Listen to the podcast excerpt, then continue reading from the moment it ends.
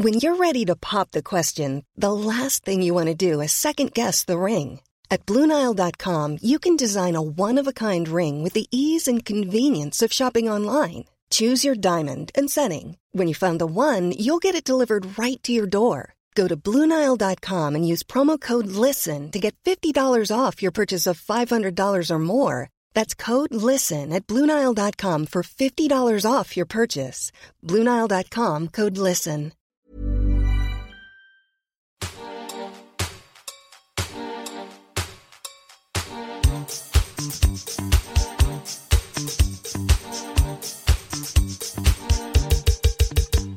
Hello and welcome to 100% Hits Volume Pod, the podcast that looks at the greatest music compilation in this country, nay, the world, has ever put together.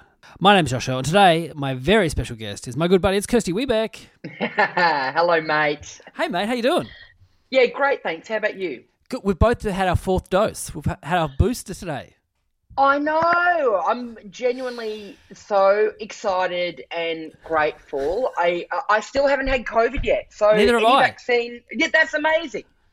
Anything they want to pump into my body, I'll take. Mate, I flew to Sydney on the weekend, and Sydney Airport is it's crazy. It's so busy, and I reckon I was one of five percent of people wearing masks there. And look, no judgment if you if you can't wear a mask or you don't want to wear a mask. I'm not, but like it is the fact that that place is just everyone's shoulder to shoulder. I'm like going, why would you risk? I'm sure not everyone's coming home from holiday. They could be going to holiday. Why'd you risk getting sick before your holiday? It's oh, wear a mask if you can. Yeah, it's it's so bizarre to me because we've had like we've had so long to get used to wearing masks, and it's just something that's Yeah. like a um, it's muscle memory for me now. When I'm you know when I'm I- I'm walking into a shop, I pull it out of my pocket, I put it I put it on my face, and you know I, people hate that. I, I don't know if you're finding this, but people hate that you haven't had it. Yeah. Like like whenever I say that I haven't had it, everyone's like, "Oh yes, you you would have. You just didn't know. You've definitely had it." And I'm like, "Mate, I've caught 24 flights this year, and I've worn an N95 religiously. Yeah. Like even even at gigs, I've been the only person in the green room with a mask on, much to like you, you know some people's fury." Oh. And I'm like, mate, I, I, there, there's something to be said for wearing one. Yeah, I get the whole not wanting to wear a mask. So they do. It's, I understand. They it's annoying to wear it, but totally. having seen my son get COVID, I reckon that's more annoying. I'll put a mask on. I agree. Anyway, I've I've lost all the ma- the anti-mask listeners by now. That's all right. Goodbye. Bye bye. hey, we're not talking that. We're talking music. We're talking music now. We're talking volume hits, volume five, side B. So last week we had side A with Jared and Hickey. Now we're going to side B. We've turned we've turned it over. We've turned the tape over. Now the year's ninety two. What do, what do you remember about ninety two, Webeck? Oh, 92. I would have been, oh, I don't remember a lot. I would have been in primary school. I reckon I would have been uh, boogieing on down to some of these tracks at the year four school disco, most likely. Nice, because I so my my memories of '92 are the Barcelona Olympics. That if you, as soon as you say '92, I'm like, oh, the Olympics. It was the dream team. That's all I remember of '92. great. That's a great memory. I mean, I, yeah, I'm so bad with numbers that it Well- wouldn't even occur to me that that had anything to do with the Olympics. Also, t- too young to really understand the Gulf War. I knew it happened, but I was just not paying attention. In Burnie, wasn't really across my radar. Uh, so, what we're doing, we'll go we'll go through these songs now. I I know you're into certain bands. I know you're going to see the Strokes later in the year, so you're into the Yes. Strokes. Have you? Yes. I don't know if you've been keeping abreast with the news on the Strokes. They've had a few bad gigs lately. Julian Casablancas from the Strokes, not not not in the best uh, way to be fronting a band, according to all reports. Ah, I've missed that. I haven't Yeah. heard anything about that. Oh, that's a bummer. Ho- I hope hope- he. Um, I, I mean, I don't know what it's relating to, but I hope he comes good by the time they get to Melbourne. I, I hope so too. I'm going to see them as well. All right, we're we're we're going side side B. Okay, track one of side B. So it's actually track ten of the album. Now, this is Vanessa Williams and her song "Save the Best for Last," which they've put right in the middle of the CD.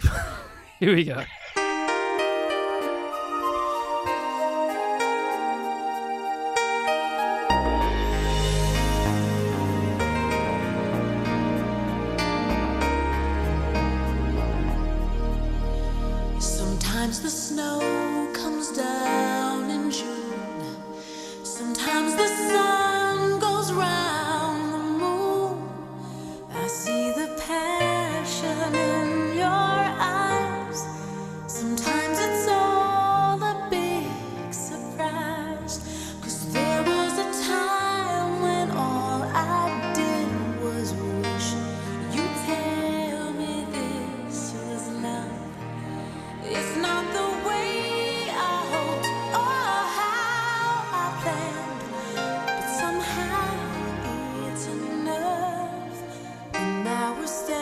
And that's enough of that song. do you do you remember this song? Big time. Ah, so do I.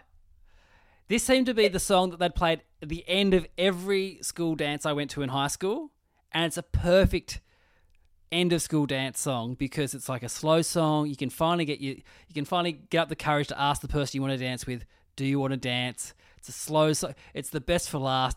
All the intentions there, like you're, oh, I've saved. I've, I want to dance with you all night. I've saved you for last, and then yeah, if you're lucky, get a little smooch.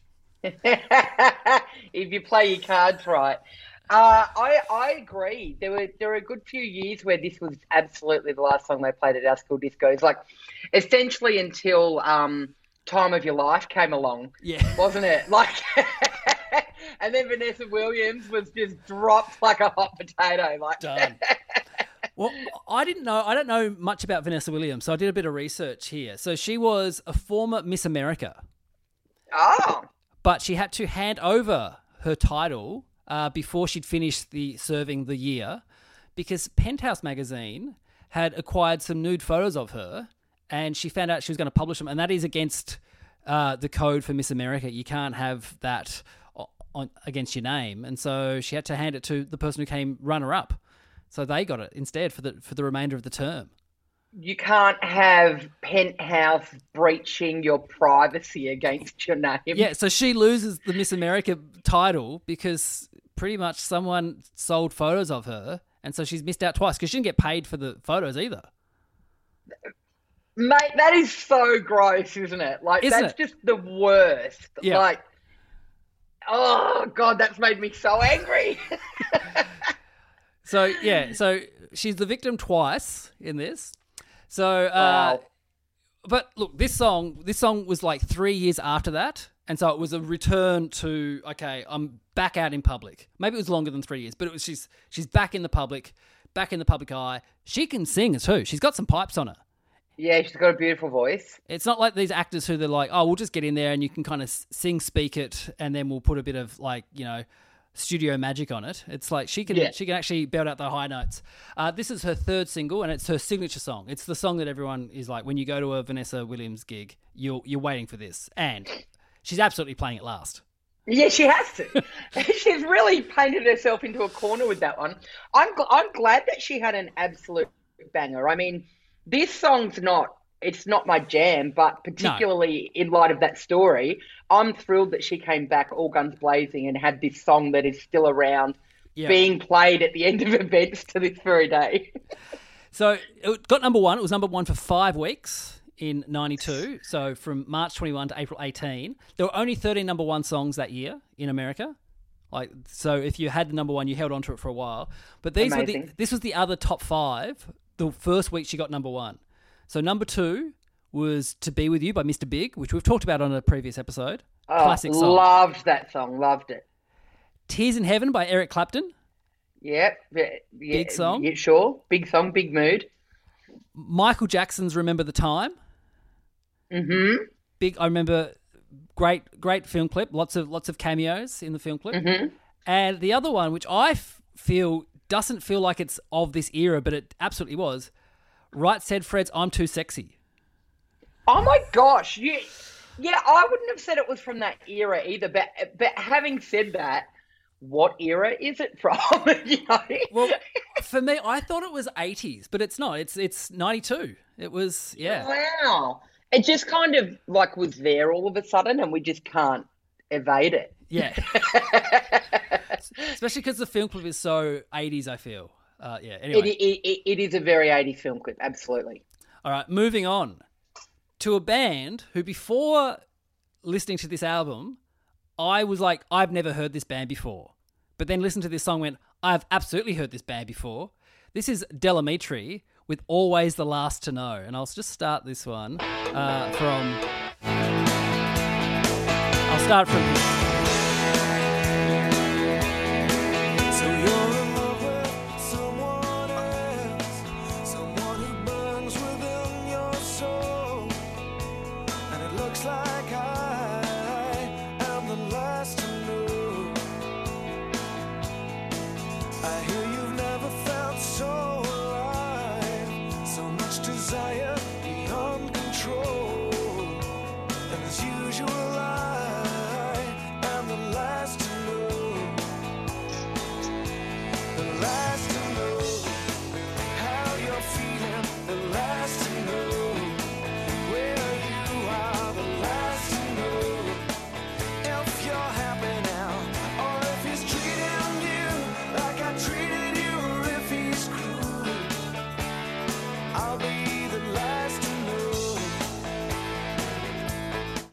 That is Del Amitri's Last to Know. For some reason, I thought Del Amitri was like a music, like a, a, a Spanish influence kind of band. It just sounds like it to me. Yeah, right. I I didn't think that, but I haven't. I, I don't know that song, but I know that I I know they had another big song. Yeah, they had a song called Roll On, was their big one. Yes. Yeah, and uh, Kiss That- This Thing Goodbye. Yes, yes, I know both of those ones. There we Yeah. go. Yeah, so I also, if you played with this song, would not have guessed their country of origin. Do you want to have a guess? Hmm, I do. Um. Oh. See, personally, I would have just guessed America. They sound American to me. They're not. They're not American. Yeah, because when you asked me that question, I was like, okay, they're clearly not American. they're not American.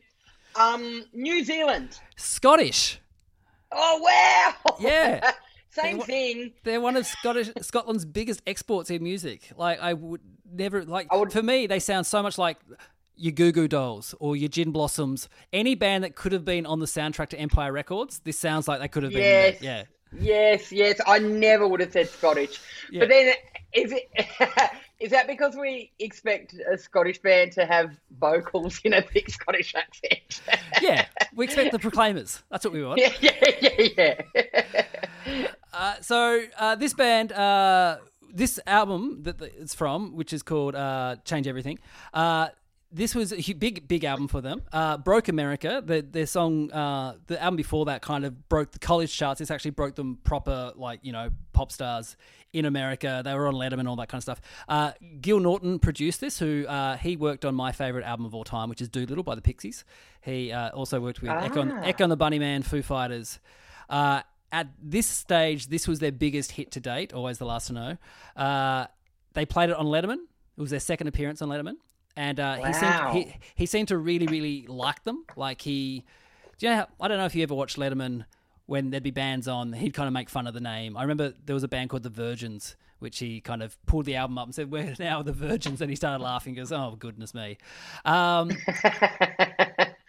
but yeah, he seemed to the because I watched their first appearance, and he afterwards like, was like, "Wow!" and you could tell he was really talking to the band a lot, and not just saying, "Oh, those your drums."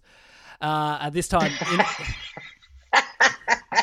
That's so funny to think Yeah. him just being like, um, "I love your shiny drums." yeah, that was his big question. You, there's a like a thing on YouTube, all these things of, "Are those your drums?" He just asked every band, "Are are those yours?"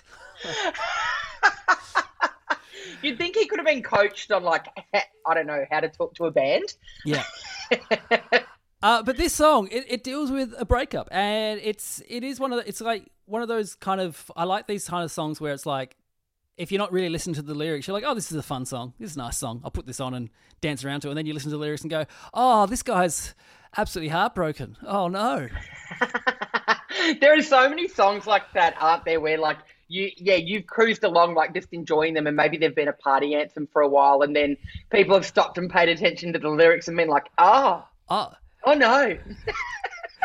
because uh, the Magnetic Fields have a song. Uh, what's it? Uh, I've, ju- I've just gone blank on it, but it's a beautiful. Oh, the Book of Love. It's called the Book of Love, And Mm-hmm. so many people have it as like wedding songs and stuff like that. And Stephin Merritt, the singer of the song, was like, "Oh, that's not that's a sad song. That's a song about unrequited love, not forever love." Which- That's amazing. We were we were talking about um about school dances before as well, and a, an example of those songs that like people get really into and then later on are like, uh oh, is um like around that time for me. It was probably the same for you. We're about the same age. Um, there was that "Girl, I Want to Make You Sweat" song. la la la la we- la. Yeah, yeah.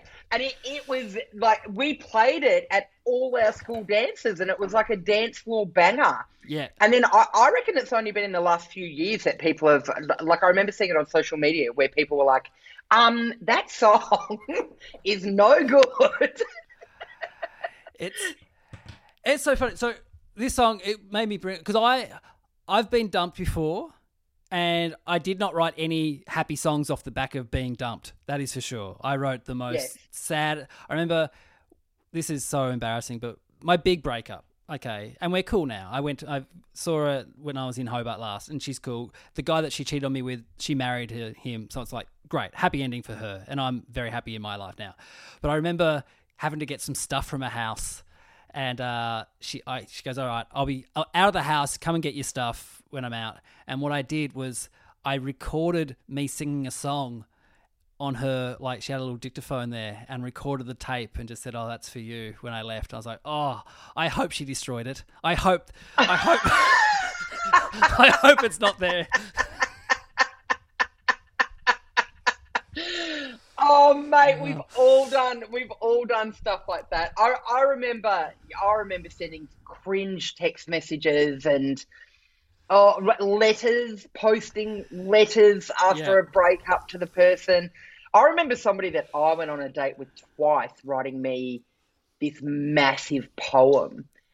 And, like that was so harrowing after two dates that I was like, I was like, do I need to like tell someone? Like, do I need to tell the authorities?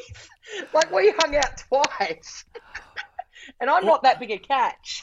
also my thing we've come we've had a lot of songs on the album so far of people who are like writing oh my my marriage is broken down and I've written this song and I always think what does that person feel like when they write the song and it goes on to be like a massive number one hit a worldwide hit they're like oh I'm Yeah. I'm the person that song's about I I broke their heart but I also made them a million dollars so I don't know like you can't feel too bad and also for you, like the person who's put that track out there, it's like you've got to keep reliving it or rehearing it or I know yeah, ha- having those feelings come back up every time you hear it on the radio. Like, I yeah, I mean, I guess until you've made a million dollars and you've moved on. Yeah.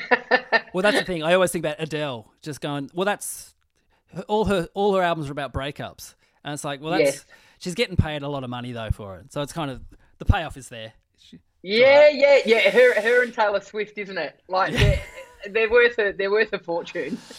Now, I don't know what happened to the person who was compiling these songs, but I, we've gone through like so. Say the best of last is kind of like you know it's a love song, but it's a bit sad, melancholic. That's about a breakup. This one by XTC is called "The Disappointed." So I'm not, I'm not sure what's happening to the person who's compiling it, but here we go. Let's listen to XTC's "The Disappointed."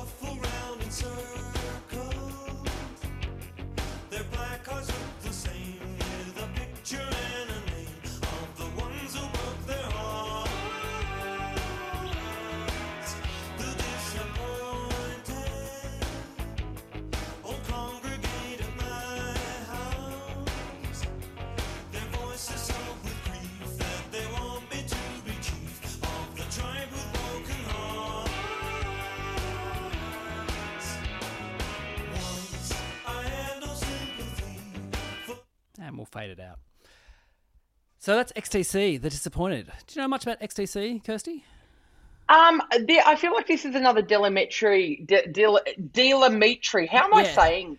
Del Amitri, Am I- yeah. That's the one. I feel like it's another one. Like I feel like I've I, I know another of these songs, but not that one. Yeah, there's Making Plans for Nigel is a, their big song. There's Dear God, which was also a very massive kind of indie hit, and uh, Senses Working Overtime. They're, they're like their three biggest songs. XTC Sense is working overtime. I reckon. Yeah. I know. XTC is one of those bands which I know I should delve into. Yeah. There, there'll be, I'm sure there's fans listening now going, "Oh my god, Josh, you're gonna, oh, you gotta listen to this one, you gotta listen to this one," and like, yeah, because I just know they're super influential. I, I there was a Triple R documentary that Rage played, and it was all the way back in I think 80, 80 81 or something like that, and it was just talking about the station. It was when it was still in Carlton. It was still like attached to RMIT, and um, I I would say XTC had just released their first album because every single person on there was like, "Oh yeah, we play lots of different stuff. We play like you know the Clash and XTC, XTC," and every single person mentioned XTC. And I'm Yeah, like, right. All right, cool. That's that's the, the cool band of the of that era of like the underground kind of band. And so, uh, for those who don't know, Andy Partridge is the is the lead singer and principal songwriter.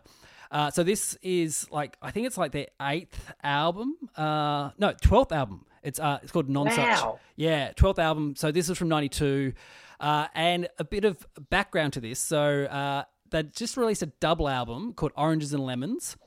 Had a couple of years off, and in that time, Andrew, Andy Partridge, the lead singer, uh, he hosted an unaired children's game show called Matchmakers. I, I don't know what what it involved, but that's just on their Wikipedia. He hosted a children's game show called Matchmakers. I hope it's not like a perfect match for kids. I I reckon it's that thing where you overturn like two cards or whatever, Memory, isn't it? Yeah, and you got to remember where they were. memory for TV. That's great. They should make more shows like that. Yeah, yeah, they should. I'd love to be on that show. So, uh, in that time, he'd written 32 songs for the album Nonsuch. Uh, he wrote that like in 91. They went into recording studio.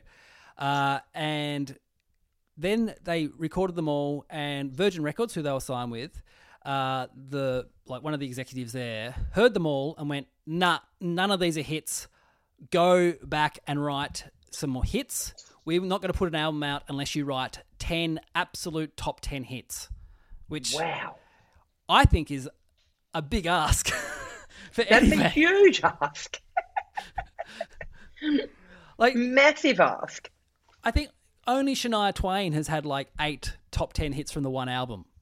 And no, like the fact that the Virgin record label just went, no, you've got to have an album with, like it says here, twelve top ten guaranteed singles. Jeez, what? That's outrageous. That's or but also or what? Like, Yeah. what are the consequences Well, of or they don't they don't release the album is what it was. okay, um, so they don't release the album. Yeah, but and, But if and- the oh, so all the singles have to make it into the top ten. Yeah. So the like the record executive was like, none of these are going to make the top 10. Go back, write 10, 12 more songs that are guaranteed hits. None of these, none oh of these are in it. Oh my gosh! Yeah.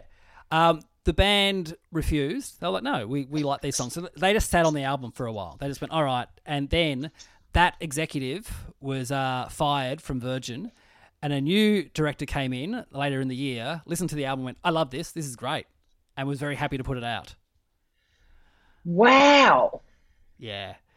Now, that's that's so hectic. Like, imagine if somebody did that to us, like before festival, with our jokes. it's exactly what I was going to ask. Yeah. like, that's a terrible joke. Like, that's not going to win you the best show of the Melbourne International Comedy Festival. Go back and rewrite it. Like they watch your, your trial show and go, nah, none of this is good. Go and write, go write another like 10 five minute gala spots. Go. Like, Yeah. Yeah, these won't crush on the gala. None of these are going to be a hit in a Netflix special. Because I, I don't know, understand if everyone realizes how fragile the ego is of someone who's creating something to put out and like it is I'm I'm, I'm a mess uh when I get criticism very early on like when something's new and someone and cuz I don't know if like you but I'm I'm a very harsh critic of my work. And so I know because I'm up there saying it. I know if it doesn't get laughs, I know this is needs to be fixed. I don't need Yes. someone else saying yeah, fix that, and not giving me uh like an answer how to fix it. No, no, I yeah, I, I completely agree. It's um yeah, it's deeply personal. I mean, it's something that you've created and and people that don't create things don't necessarily know that. So, you know when you when someone just like harmlessly as far as they're concerned, like they make a flippant remark. Yeah. And like I remember after um I, I- after a gala spot that I did, uh, I, I remember somebody telling me that I seemed flat, Oh, and and I I thought I just had an absolute ripper, but pretty much as soon as I'd walked off the stage, someone said, "Are you okay?" That wasn't the usual joyful energy we get from you. You seem a bit flat, and I was like, "What?" yeah.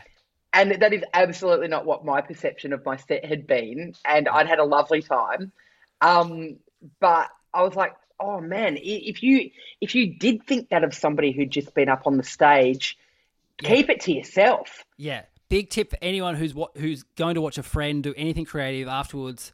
Just say that was great. That's all you need to say. pick, pick one thing that you really liked or that you can talk about and go, oh, I love this bit. And then that's all. That's all you need. And if un- unless they ask you for criticism, you don't need to give it to them. no you don't I remember doing a trial show one year, and my management at the time saw it, and they said, "Oh, one of them said, you know, you said um 182 times," and I was like, "Yeah, I was learning it." And also, what? So you didn't watch it? You just decided to count how many times I'd said it? Like, and I, I, I doubt I said it 182 times. Like, I understand I say it, but it's like I don't I don't think it's that big a deal in a trial No. show if someone's trying to remember a bit.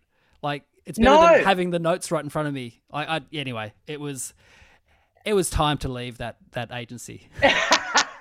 it's it's definitely the counting for me it's like next time you come and watch my show do you reckon you could just watch the show rather than counting my speech idiosyncrasies All right, we're moving on now. We're going to Australia. First Australian song on the list for you, Kirsty. This is the band Euphoria and their song One in a Million.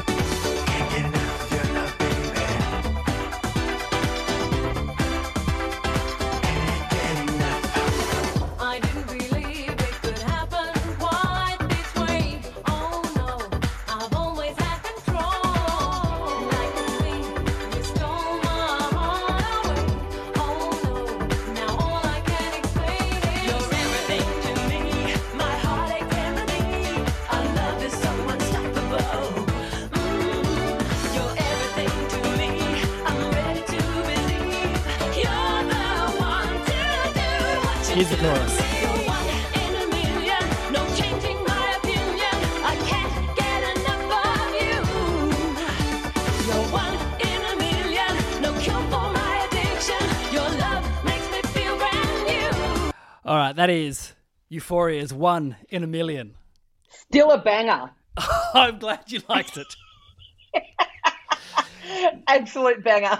Now, when I said before, Right Said Fred sound very 80s to me, when I listen to this, Yes. this couldn't sound more 1992 if you try. If you try, like, this is the most 1992 sounding song I've ever heard. So much so that even, we'll, we'll get to this bit, there's even uh, a saxophone solo by someone in a leather vest and no shirt. Yeah, that's like There has just- to be. It was mandatory. Now, this was a number one in Australia. It was their second number one. Uh, we talked about the band uh, before uh, in a previous episode. An amazing story. I won't. I won't go into it again. Uh, just to say they were Australia's Milli Vanilli, or could have been. so on this song, uh, Holly Garnett is the uh, opening vocalist. So Holly Garnett and Keren Minshull split the vocal duties. Uh, Keren gets all the big notes. She, she is the, the better singer. Uh, but to me, this song sounds like commercial TV, like a network ad. You know how they used to do network ads at the end of the year where all the stars from the Hiring for your small business? If you're not looking for professionals on LinkedIn, you're looking in the wrong place. That's like looking for your car keys in a fish tank. LinkedIn helps you hire professionals you can't find anywhere else, even those who aren't actively searching for a new job but might be open to the perfect role. In a given month, over 70% of LinkedIn users don't even visit other leading job sites. So start looking in the right place. With LinkedIn, you can hire professionals like a professional. Post your free job on linkedin.com/people slash people today. from the network would come in and they'd dance around and kind of pass something through the screen like to the next person and they'd take it like an apple or something and then Geoff Jansz would juggle it and then they'd pass it on and it was Tony Perrin or whoever it was. This song sounds like that. Do you know when you mentioned network ad, the first person that popped into my mind was Jeff Jett. What happened to Geoff Jansz? Surely They like, stopped doing network ads, Yeah, so there was no use for him. I love you, Jeff. Geoff Jansz, Gabriel Gaté, all these big name like '90s TV chefs. Yeah, they just disappeared, didn't they? They've got them holed up in a room somewhere, waiting to wheel them out Yeah. in MasterChef in a few, in a few years. That they should do this. They should they should do a MasterChef retro, and you've got to make like prawn cocktails, or you've got to make something that's 80s or 90s, like cabana with like uh, pineapple on a stick and something like that, and try and make it cool and get Geoff Jansz, Gabriel Gaté, uh, oh, maybe Huey, I don't know, but like get him in. That is so funny, like cabanossi with green pickled onions. Yeah. Rock melon wrapped in prosciutto. Because I was thinking, because I don't know. like, Look, one, I don't really watch that much commercial TV, so I don't see if they do the network stars ads anymore. Yeah. But I, I always found it weird because I'm like, well, I'm already watching. Like you're doing an ad for something I'm already watching. Like it's Yes. it's like when real estate agents put up massive big posters at the front of their real estate agent's office for houses they've already sold. I'm like, well, I don't care about that. Like, Yeah. yeah, what, what houses do you have to sell? Like it's yeah, it's weird. You should pay yourself to put an ad for this pod on the pod. Oh yeah, yeah. Let's let's stop for an ad now and just have me going. All right, please listen to 100 percent Hits Volume Pod. well, I'm, I'm glad you think that's a good song. I, I also like. I think it's fun. I think it's uh, just so of the era and good on Euphoria. I think they they figured out how to do uh, fun, dumb pop music. Absolutely. It's a banger. Love All it. right. All right, moving on. So we're going to the UK now, and this is Soul II Soul's, Move No Mountain. So I might just go a little bit ahead. Here we go.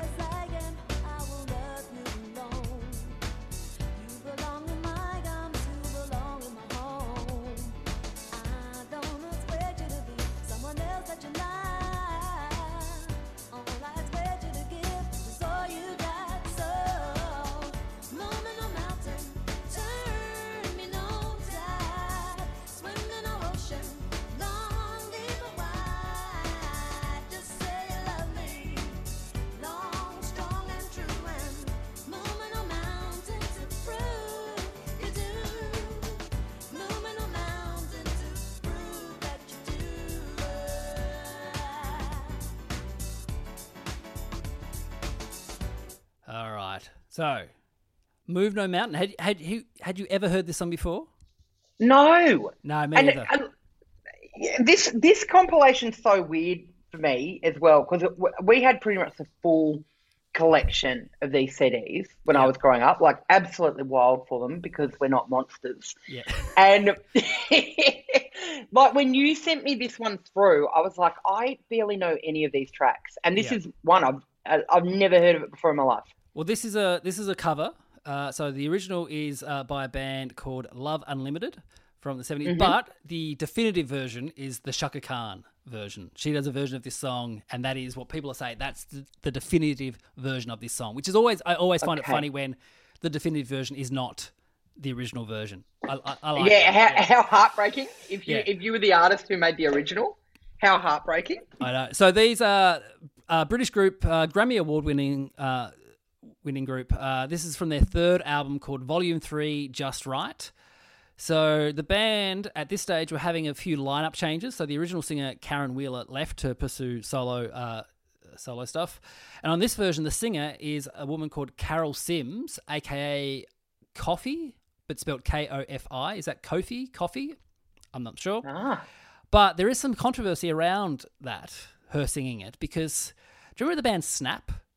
Rhythm is Yes. a dancer? Yeah. yes, So th- yeah. belter. Yes. Their vocalist, Penny Ford, is doing backing vocals, but she originally thought that she was in the recording studio to do the lead vocals. And this is what I found on the YouTube comments of the song. Hi, Penny Ford here from Snap. Love you guys. Actually, I had sang the lead as well. We were just testing the mics, and I thought this was just a practice test. And what do you know? Jazzie put this chick on it instead and released it. Where's the integrity? And that's from four years ago. So, like, Wow. like how many years is so it's like over 20 years she's still holding she's going on the youtube of a song that she sing to reply to people she's still holding that grudge penny ford mate you've got to you got to move on. I understand. I understand it's hard sometimes when you feel you've been slighted by the industry but you can't go on the message boards. You can't be looking what people are saying mate. You've got to just just revel in the rhythm as a dancer. Go on that message board. See all the all the great all the great messages.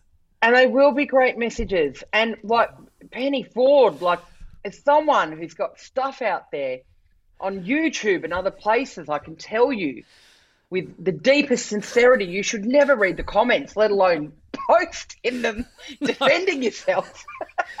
Also, no one knew that Penny. They just thought, "Oh, cool, Penny Ford's on this as a backing vocalist. That's cool." And she's like, "No, I was actually the I was the main, I was the lead vocalist."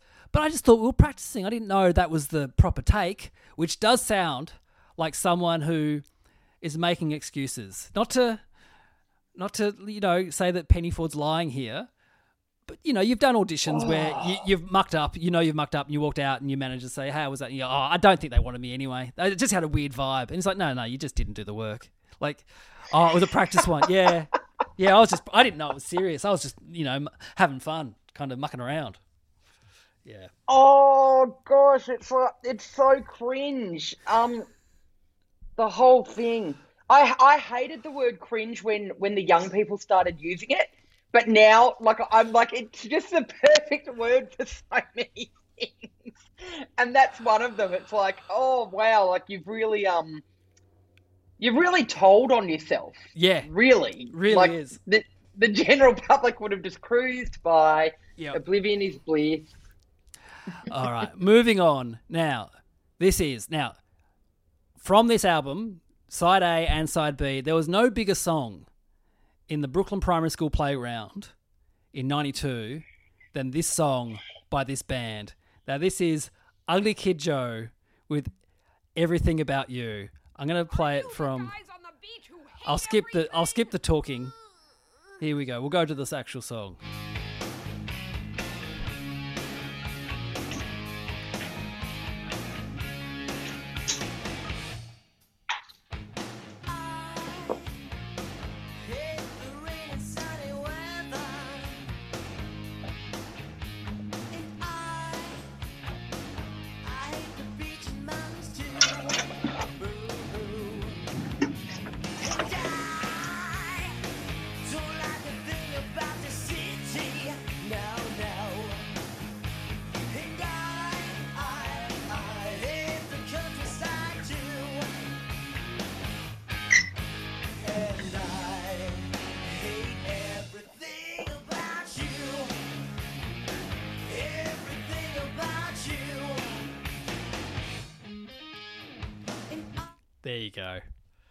Everything about you. What, what do you remember? Ripper. this? It was huge as well. Yeah. It was massive where I was. I think this band were they were very big everywhere, but I think Australia really, really loved this band, Ugly Kid Joe. I think Japan and Australia, outside of the US, were the two big markets for this band. Well, yeah, we loved them. Were they the ones that did the the neighbor one? Yeah, Like, which is, yeah. which is c- coming up next episode, I think.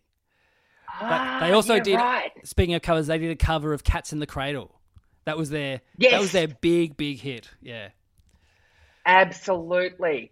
Yeah, no, this was huge. And it also appealed to that primary school demographic because we, yeah, we used to just sing it at each other all the time. Like, yeah, and it was a big gag. Yeah. Well, Singing this it is, behind the teacher's back. well, it is very much. It's it's metal music for children. Like it's it's almost the gateway into some heavier stuff. Yes. Like it's and also they they had a very good gimmick and they had a logo uh, which was uh, a kid sticking his finger up a la kind of like you see the bumper stickers of calvin pissing on like with his back and turning around like that it was very similar to like like this this walk so those calvin pissing stickers can run that's pretty much what it Yeah. That is um, true. so here's a bit of background of this band. So they're called Ugly Kid Joe because they got a support uh, spot for a metal band in LA called Pretty Boy Floyd, and they had a different name. They said, "Oh, let's call ourselves Ugly Kid Joe" as a joke to support Pretty Boy Floyd. Well, I'm not sure if Pretty Boy Floyd took offense, but Pretty Boy Floyd cancelled the gig. Um, so they didn't actually play, they didn't support them, but they uh, kept the name. They went, oh, no, we like the name anyway. They were originally meant to be, do the whole soundtrack, all the song, all their songs were meant to be on Encino Man. They were meant to be Oh, used thro- throughout Encino Man, and Don Eisner, the head of the uh, company, I think it was Warner, uh, heard it and went, nah, get other songs, don't like them. So he he scrapped it Wow. but they still uh, got got big off the back of just radio play. People people loved it, and so the uh, lead singer uh, Whitford Whitfield Crane, which sounds like Frasier's long lost brother. It doesn't sound like a metal a metal musician. Whitfield Crane, yeah. He went he went by Whit though.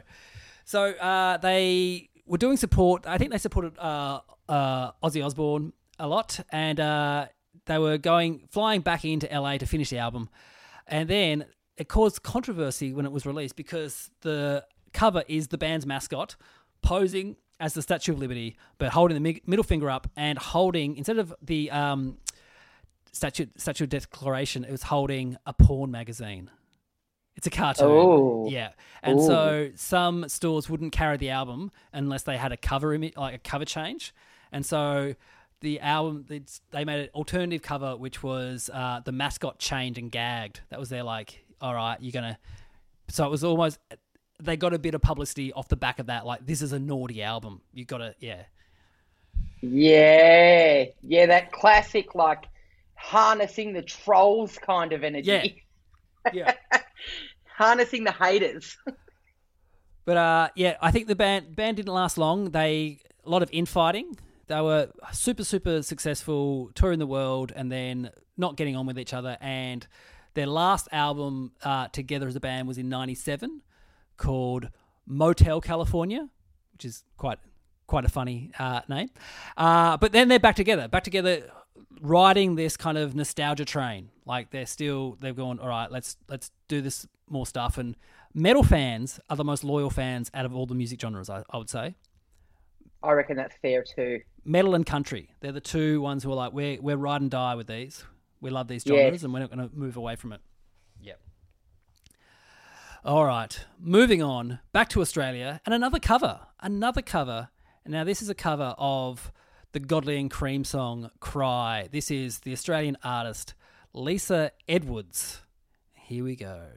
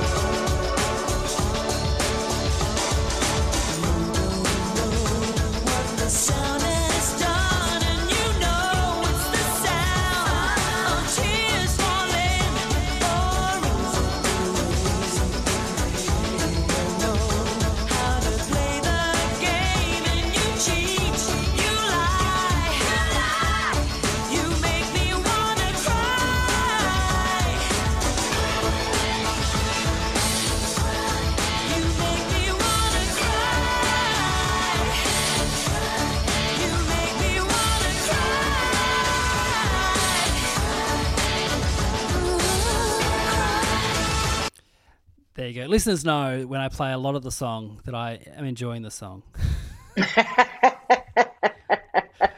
I love that song. Yeah, the original song is great as well. It's one of those things when the source material is so good, like it's it's really hard to if you do a pretty stock standard straight cover of it to muck it up.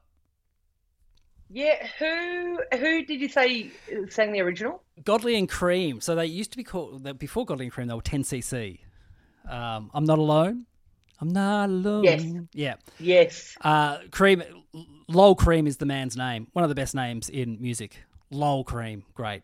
Excellent. How do you spell lol? LOL. but Creme is spelled That is incredible. C R E with the little like omle asterisk thing on top. M E. That's yeah. That's that's exactly how I pictured it. Great. That's am- I, that's amazing. What an incredible name. I'm changing my name to that. See, that is a rock star's name. Whitfield Crane is not a rock star's name. they're, around the wrong way. So They uh, are. Lisa Edwards. Now, Lisa Edwards, uh, this is from her solo album, but she's most known for being a backing vocalist for John Farnham. She was Ah. in Farnsy's uh, touring band for ever and ever and ever. She's done backing vocals for so many amazing uh, artists, uh, most notably uh, John Farnham and Kylie Minogue. She's uh, tours with Kylie. She's in the in the um, on stage doing the BVs with Kylie. Uh, so this is from from her album Through the Hoop. It was it was a huge hit. Uh, got to number two uh, on the charts, and it was the forty first highest selling single of ninety two. Wow. Quite big. Also, the third song on this in this whole thing that deals with uh, breakup. I'm telling you, person who compiled this. like, They were going through something. Well, the first three albums were super, super horny. We got to this one, and now they've obviously broken up with them. And They're like, oh no, gonna, gonna cry. Yeah. Um, yeah, And we'll- backing vocals for Kylie. yeah. Do you reckon Lisa Edwards ever went on Kylie's YouTube channel and said, I actually thought I was going to be doing the vocals for spinning around? Well, I was talking to uh, Jez last week, and we were talking about like I think we were talking about Diesel, just saying if you like Diesel has had an amazing career, being able to do all this stuff, but he's he's been kind of like a big name. He's won ARIAs. Lisa Edwards has also had an incredible career. If you think, oh, I'm a singer, and you're like, oh, what do you do? Oh, I do backing vocals for John Farnham and Kylie Minogue and all this kind of stuff. I had my own song. It was the 41st selling so- single of 92. You go, that's incredible. But there must be a part you go, oh, do you ever want to get from not just the backing vocals and center stage? And I hope that Lisa Edwards isn't like, yeah, all the time. I hope she's like, oh, I just love singing and I love the opportunities and I, I love having a career in the arts. That's what you, you'd want to get to. But you just want that little Yeah. voice in the back of your head going, oh, is this enough? Am I doing enough? yeah, that's so interesting, isn't it? Like, I'm, I'm sure there are people out there who do just really enjoy what they're doing and are really satisfied, Yeah, yeah, being uh, whatever, like a backup dancer or a backup singer or whatever it is. But, you know, when you, when you think about comedians' personalities and you, Yeah. like, you, you know, you imagine if you were the opener for the rest of your career. Like, I, I know the vast majority of comedians I know, like, absolutely would not be satisfied being the opener forever. No. Everyone's got aspirations of being the main act. And, but in music, like, I guess, I guess there would be people who would just love being involved in, and, because, I mean, yeah, you look at Lisa Edwards and there's no reason why she couldn't have Yeah. kept on keeping on. Like this song's a banger, and it's made it onto this compilation. Like Yeah. the sky was the limit for her. Yeah. Well, is that thing of like going because I, I know from my own personal experience with my family when I when I was writing for Would I Lie to You and writing for the project, they're like, "Oh, don't you want to be on it though?" I'm like, "No, I'm- happy writing for it. It's it's fun. It's like I get paid. yeah, There's no stress. It's like yeah, different write- job. Write jokes and they put them on, and I still get to perform. Like, but they're like, "Oh, but surely you want to be on." I'm like, very happy, very content, doing just writing the jokes and making sure the show is good as best as I could. Yeah. Yeah. Yeah, absolutely. And because you get to do those roles and you get to write jokes for shows that aren't necessarily the kind of show that you would want to be on or But even if it is, it's still if it is a kind of show that you'd want to be on, it's still sick being behind the scenes and like Yeah. being able to write the jokes and, like you said, make sure the show's good. R- writing jokes. What a, what a job. It's great. Yeah, All right. yeah, amazing. Now, I didn't tell you this at the start, Kirsty. I'm allowed to dislike one song per per uh, uh, episode. Only eh, one. Only one. That's all I'm allowed to dislike. And we've come to that song. And it's not like it, I dislike it in that it's not like it's the Red Hot Chili Peppers and I'm like, oh, gross, I can't stand it. This is just for me the most boring song on the album. It's Okay. Fly Like an Evil Eagle by the Neville Brothers. Here we go.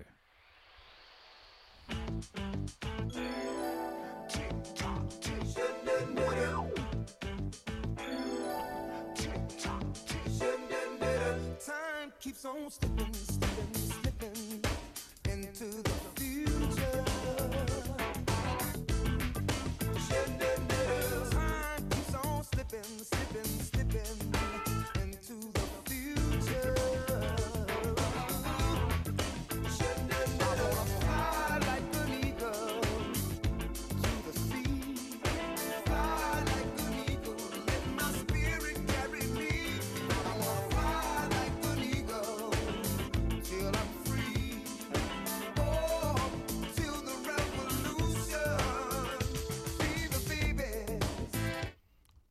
That's that's it. See, for me, I get nothing from that. Yeah, it's um, I think it's uh boring. Yes. yeah. it's just a boring kind of track. Like I, I, it, it lulled me into a sense of serenity, which felt nice. I'm watching the the rain falling out the window, and it felt nice to be feeling so serene. But it's not necessarily the role of music like that in my life. Yeah, it's. I think it's too slick and too smooth, and I'm sure the Neville brothers probably the best musicians on the entire album. I don't reckon you'd get better musicians than them, but just because you mm-hmm. can play all the notes doesn't mean it's it gives what I want to get out of music. Just because you can play all the notes doesn't mean you should. Yes, that's what I get when I watch John Butler as well. John Butler trio, and he's on the guitar. I'm like, yeah, cool. It's like maths though. Like you figured out the equation, but it's not really giving me the answer I want. yeah, yeah, yeah. Yeah. Yeah, that was a flop for me, big time. Yeah. So this is, but look, this is this is the Neville brothers bit of back uh, backstory. So the Neville brothers are Art, Charles, Aaron, and Cyril. So uh, Art was in the band called the Meters, which was super influential in creating the New Orleans funk sound in the seventies. Like super, like he's like just uh oh 60s I mean. So super super like influential person. They formed the Neville brothers when they were all in their 30s. Kirsty, can you imagine forming a creative partnership with your siblings in your 30s? Oh no! I mean, we've we've all developed very strong, very different personalities. I understand doing it I in think- your teens as a like, oh, come on, we're family band.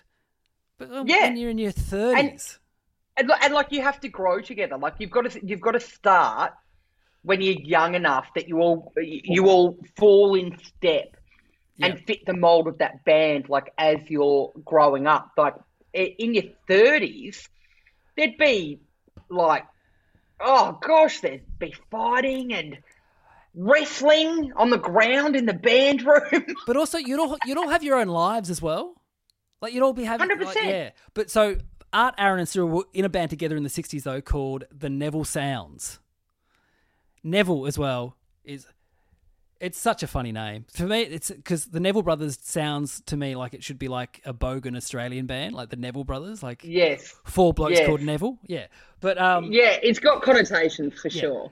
But Aaron Neville is probably the most famous uh, of the Neville brothers, especially because he had his huge hit with Linda Ronstadt. Don't know much, but I know I love Oh, you. but I know I love you. I don't know much. Yeah. But my favorite of his songs is this one here. I'm going to play it for you here. This is him. So that was a duet with Linda Ronstadt, but not my favorite duet of his. My favorite duet of his is with Ernie from Sesame Street when he sang I Don't Want to Live on the Moon. Here we go. Listen.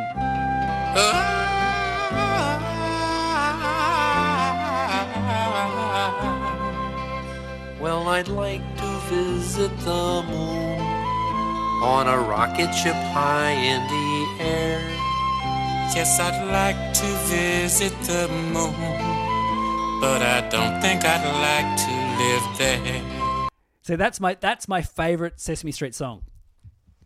It's very cute. It's the it's the most beautiful song. It's all about yeah. I'd like to visit, but I'd miss all my family and friends and the people I love. And it's like I don't want to live under don't want to live under the water. Yeah, but it's not much fun when your friends are all fish. I want to go back. I want to go back home. It's it's beautiful, and I love it. And- That is beautiful. yeah, I think I might do a Patreon episode uh, of top five of top five Sesame Street or Muppet songs because yeah, there's some good songwriters in that in that crew. Um, but yeah, but yeah, this song to me, I don't know. Like I just it's it's all clean. They all sound like session musicians. It's just I don't know. There's no grit. Yeah, there's nothing. Uh, yeah. Meditative state it put me into. I wasn't chasing that today. Well, speaking of grit, this this is a song that I'd I'd never heard this song. I'd heard the band. They're a big band. People love this band in this country. But I'd never actually heard this song. And this is the Screaming Jets and their song Living in England.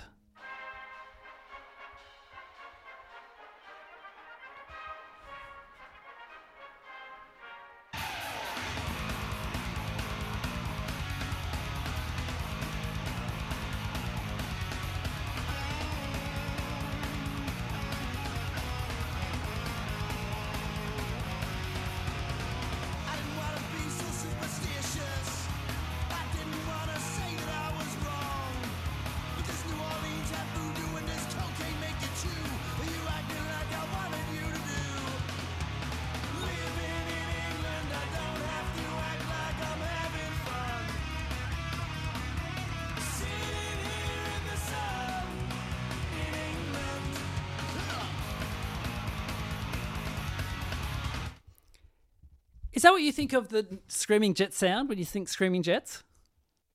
No. Yeah, me either. That's like I really, really like that song. I've been listening to that one more than any of the other songs on this entire album. I really like it. It's like yeah. to me, it's like the Meanies and Cosmic Psychos. It's not as good as them, but it's it's it's in that vein of like Angels. Kind That's what like, I was yeah. about to say. Yeah, That's yeah, it sounds like it belongs on a cheap shot records compilation.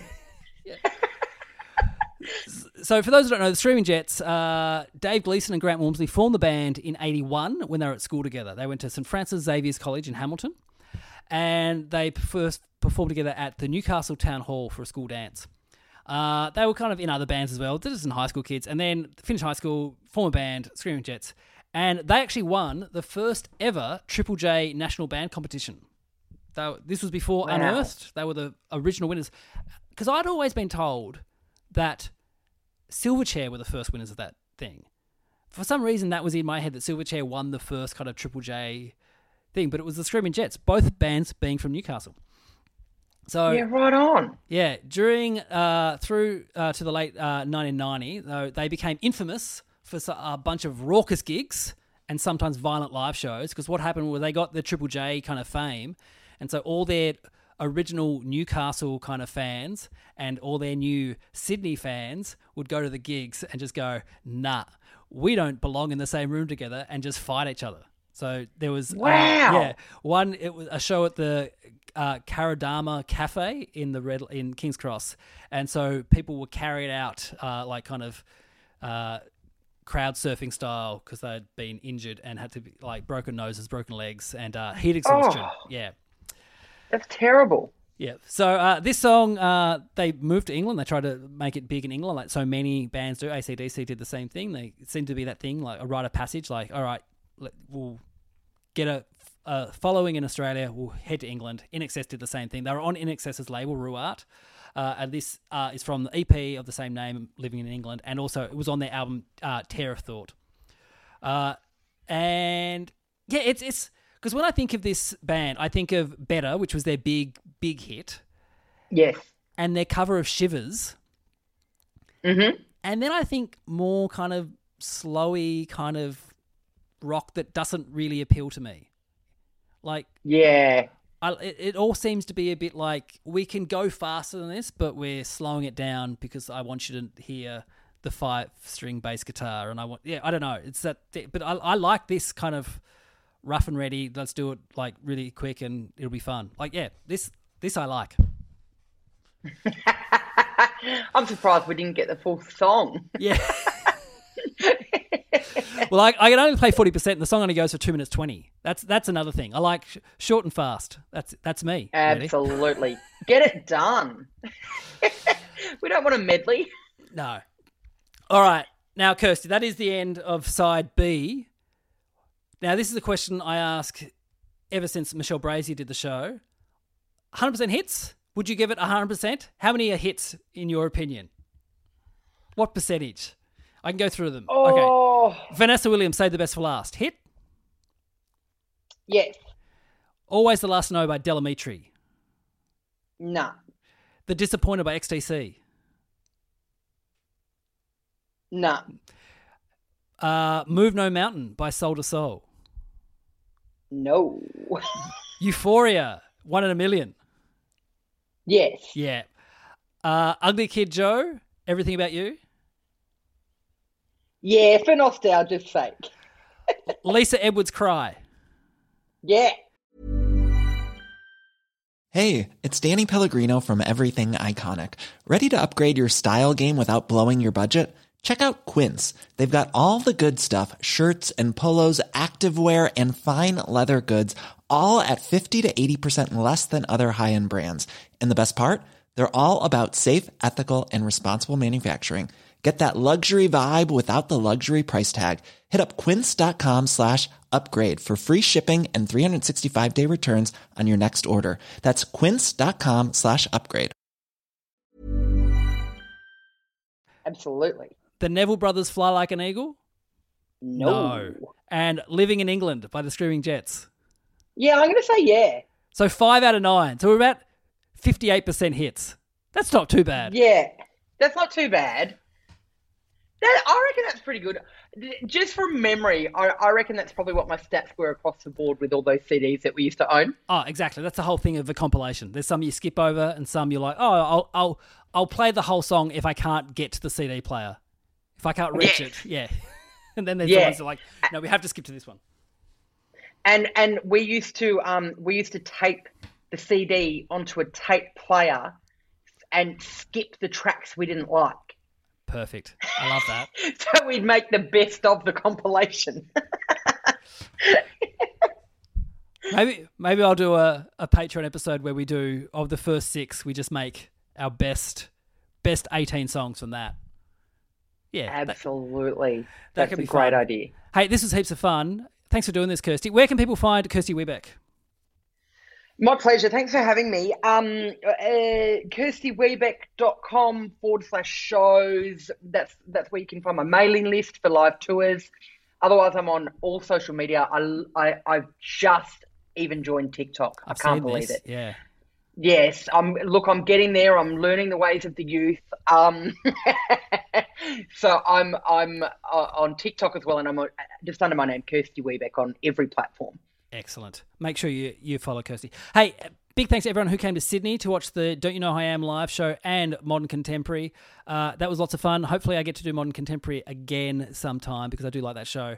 Uh, if you want to hear that show, join the Patreon. Go to patreon.com slash DYKWIA. There'll be a link in the show notes. Thanks, everyone, for listening. Thanks, everyone who's been uh, leaving great comments on the Apple uh, iTunes and podcast pages. That means a lot. Until next time, see you later. Bye.